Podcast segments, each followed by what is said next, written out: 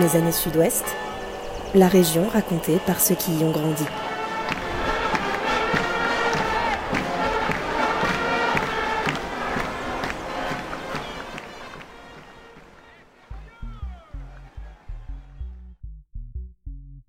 Il suffit d'un rien pour faire basculer un destin. Un ticket de loto gagnant, un coup de foudre qui vous terrasse, un appel porteur d'une bonne nouvelle et votre vie ne sera plus jamais comme avant. Pour notre invité du jour, la bascule s'est faite en quelques chansons devant le jury de The Voice en 2014. Je suis Modrieux et aujourd'hui c'est Jérémy Frérot des Frérots de la Vega qui nous raconte son enfance sur le bassin d'Arcachon et son retour sur ce territoire qui ne l'a jamais quitté. Jérémy Frérot, donc euh, bonjour. Euh, bonjour. Pour commencer, si je vous dis le sud-ouest, ça vous évoque quoi? Ça m'évoque plein de souvenirs d'enfance. Ça m'évoque beaucoup de, de, couleurs, beaucoup d'odeurs.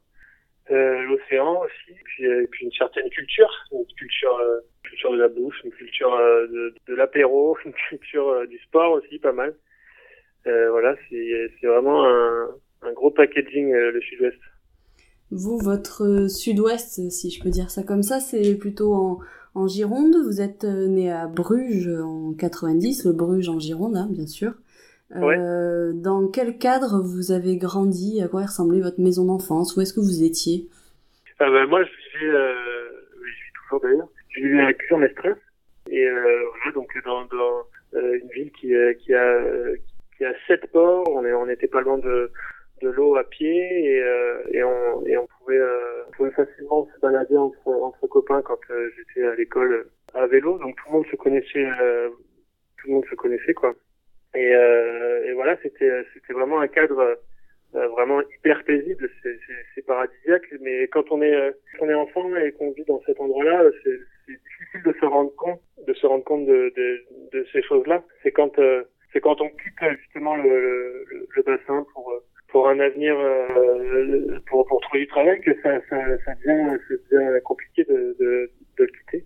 Vous avez, vous avez dû le, le quitter un moment, mais euh, euh quand vous étiez en, enfant, vous étiez quel type d'enfant Très sportif? Euh, Ça, je l'ai lu. Ouais, très sportif. On a, mes, parents, mes parents sont profs tous les deux, donc on, on avait les vacances avec eux. Ils s'occupaient tout le temps de nous. On allait, on partait, on partait au ski dans les Pyrénées, on partait faire du surf souvent. Moi, c'est mon père qui nous a appris le surf. On est trois dans la famille, on est les trois surfés. Donc on a fait on a fait pas mal de, de surf. Nous dans la famille, on a eu chacun trois trois sports différents à chaque fois en l'école. Donc euh, euh, c'était vraiment une vie, une vie, très sportive et puis euh, beaucoup euh, partage avec les, les, gens autour de nous aussi. Nos amis venaient souvent chez nous, donc ça, ça, ça a été vraiment un endroit de, de partage et de recueil. notre notre maison à Guillaume, c'est évident et ça, ça nous a fait, euh, bah, ça nous a appris à le faire aussi euh, euh, chez nous maintenant. En fait, on a, on a appris à vivre comme ça, à faire du sport la journée avec nos enfants et, et se rejoindre le soir avec des amis chez nous. Vous faisiez du sport, même vous avez été sauveteur en mer, c'est ça, plusieurs étés en, en Gironde?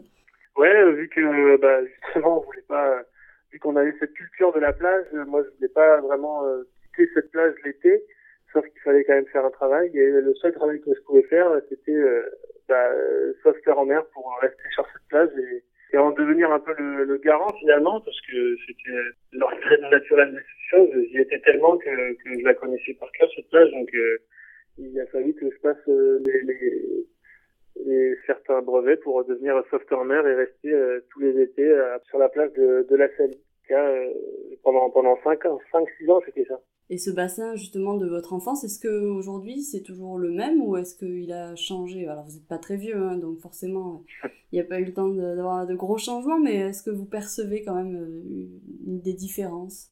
Bah oui, je vois quand même qu'il y a une différence, euh, surtout euh, au niveau du nombre de personnes. Il y a énormément de monde, donc on voit le on voit le paysage changer un peu, voir de moins en moins de au sein même du bassin, du sud bassin on voit un peu le paysage changer avec les maisons qui se construisent, les, des routes qui changent, un temps un peu plus long pour se déplacer, mais euh, sinon dans la dans, dans la culture, elle est, elle est, elle est toujours là. Il y a toujours cette, cette âme de, de, village où on connaît on connaît le boulanger, on connaît le boucher, on connaît tout le monde et on se, et on se croise aussi euh, souvent dans les dans, les restaurants, dans les bars, tout le monde. Donc c'est assez euh, il y a beaucoup de monde, mais on se connaît à peu près tous. Donc euh, moi j'aime bien cette, euh, cette ambiance-là.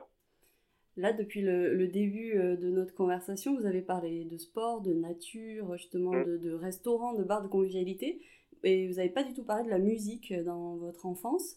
Cette passion pour la musique, elle est venue euh, plus tard peut-être ou ça s'est passé comment? Non, non, pas du tout. Ça a été euh, aussi euh, pendant, pendant mon enfance. Mon père nous a fait écouter énormément de musique, donc j'ai jamais développé cette, cette envie de, de, de, chercher à en écouter. J'en avais toujours à portée de main. Ça a été beaucoup de la musique brésilienne et africaine. Et donc cette culture-là, je l'ai pas mal et je l'ai un peu retranscrit quand j'ai commencé à jouer de la guitare et chanter. Et après est venu l'envie de, de, connaître d'autres musiques quand j'ai été, euh, enfin quand j'ai été ado, donc j'ai voulu euh, connaître la, chanson française, le, le, rap euh, comme tous les comme tous les jeunes. Et euh, voilà, mais ouais, la, musique est, assez présente en fait ici aussi. Il y a un certain style de musique, une musique de plage un peu à la Jack Johnson. Et Ben Harper, tout ça, ils sont assez connus ici. Ouais, musicalement, il y a, quelque chose. C'est quoi C'est le cliché des jeunes sur la plage qui jouent de la guitare au coin du feu, c'est ça? Ouais, alors là, on l'a jamais vraiment fait, ça n'a jamais vraiment existé, ce point du feu. Le fait de se rassembler et d'écouter de la musique, ça c'est sûr que ça, ça, ça, a souvent existé. Ouais. Échanger des, des sons au collège, au lycée, toujours en écouter euh, aux récréations, ça, ça, ça a existé euh, tout le temps en fait.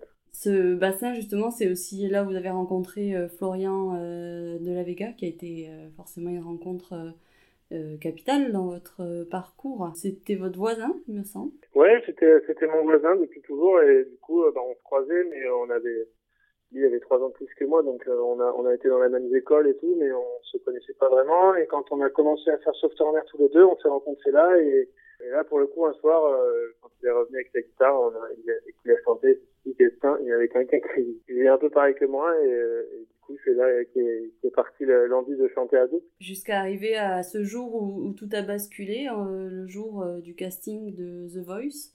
Euh, ce jour-là, quand vous êtes parti à ce casting, si on vous avait dit que ça allait se passer comme ça ensuite, vous y auriez cru?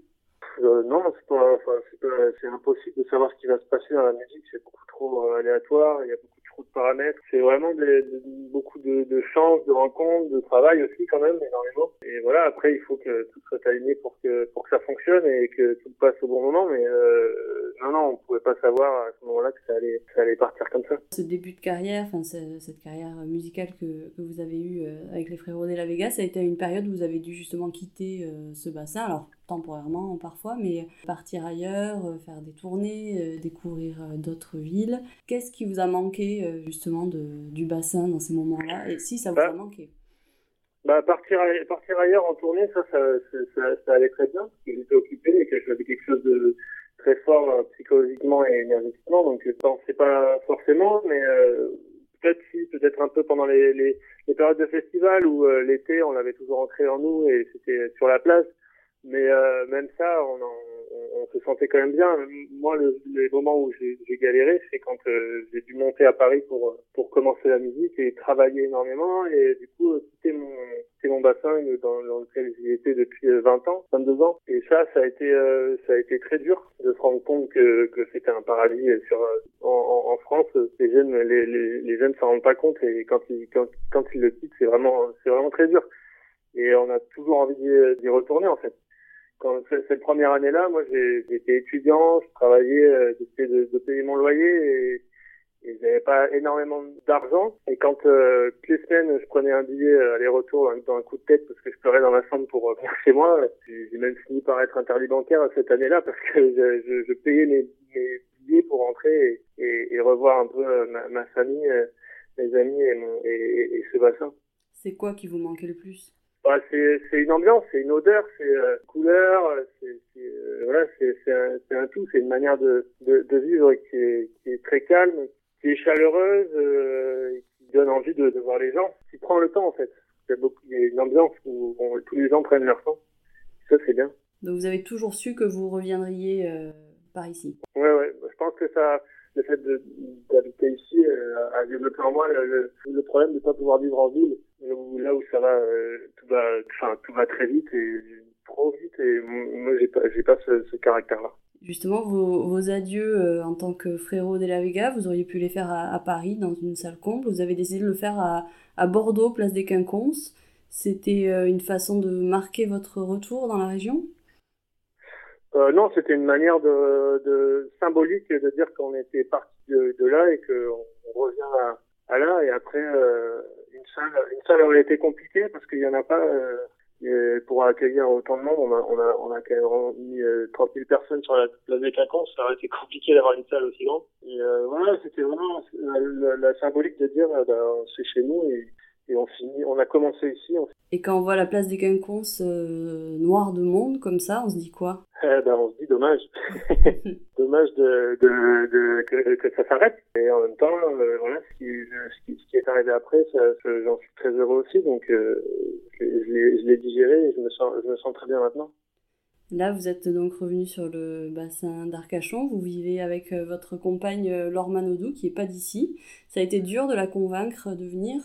Non, non, pas du tout, parce que euh, c'est quelqu'un qui n'a pas forcément euh, d'attache euh, régionale, qui est assez euh, libre et qui, tant qu'elle vit avec les gens qu'elle aime, ça, ça, ça, marche. Donc, quand je l'ai fait venir ici, elle a tout de suite adoré ça, elle, a tout de suite compris l'ambiance le, et, et, ça, et, ça, lui a plu très vite. Et c'est d'ailleurs elle qui m'a proposé de repartir vivre ici. La suite, maintenant, c'est quoi pour vous? Et la suite maintenant, bah, ça va être un, un deuxième album euh, et en même temps, euh, tout mon passé d'ado jusqu'à mes 25 ans à, à, sortir avec mes copains euh, se, se, concrétise par euh, ouvrir moi-même un bar, un bar, un bar à vin qui ouvre sur le bassin d'Arcachon aussi. Donc voilà, il y a plusieurs projets. J'ai écrit mon deuxième album, je vais l'enregistrer là et euh, on va on va ouvrir notre notre bar à vin s'appelle Le Pestac à la case de bus sur le port et euh, avec euh, avec deux, deux associés euh, qui sont aussi dans le qui sont dans le vin donc voilà je, je vais essayer de participer à la vie de, de ce bassin d'Arcachon. Sur le bassin à jamais donc. Ouais c'est ça. Mais écoutez merci beaucoup en tout cas d'avoir partagé tous ces souvenirs avec nous et puis ben, bon courage pour l'ouverture du bar. Eh bien merci à vous.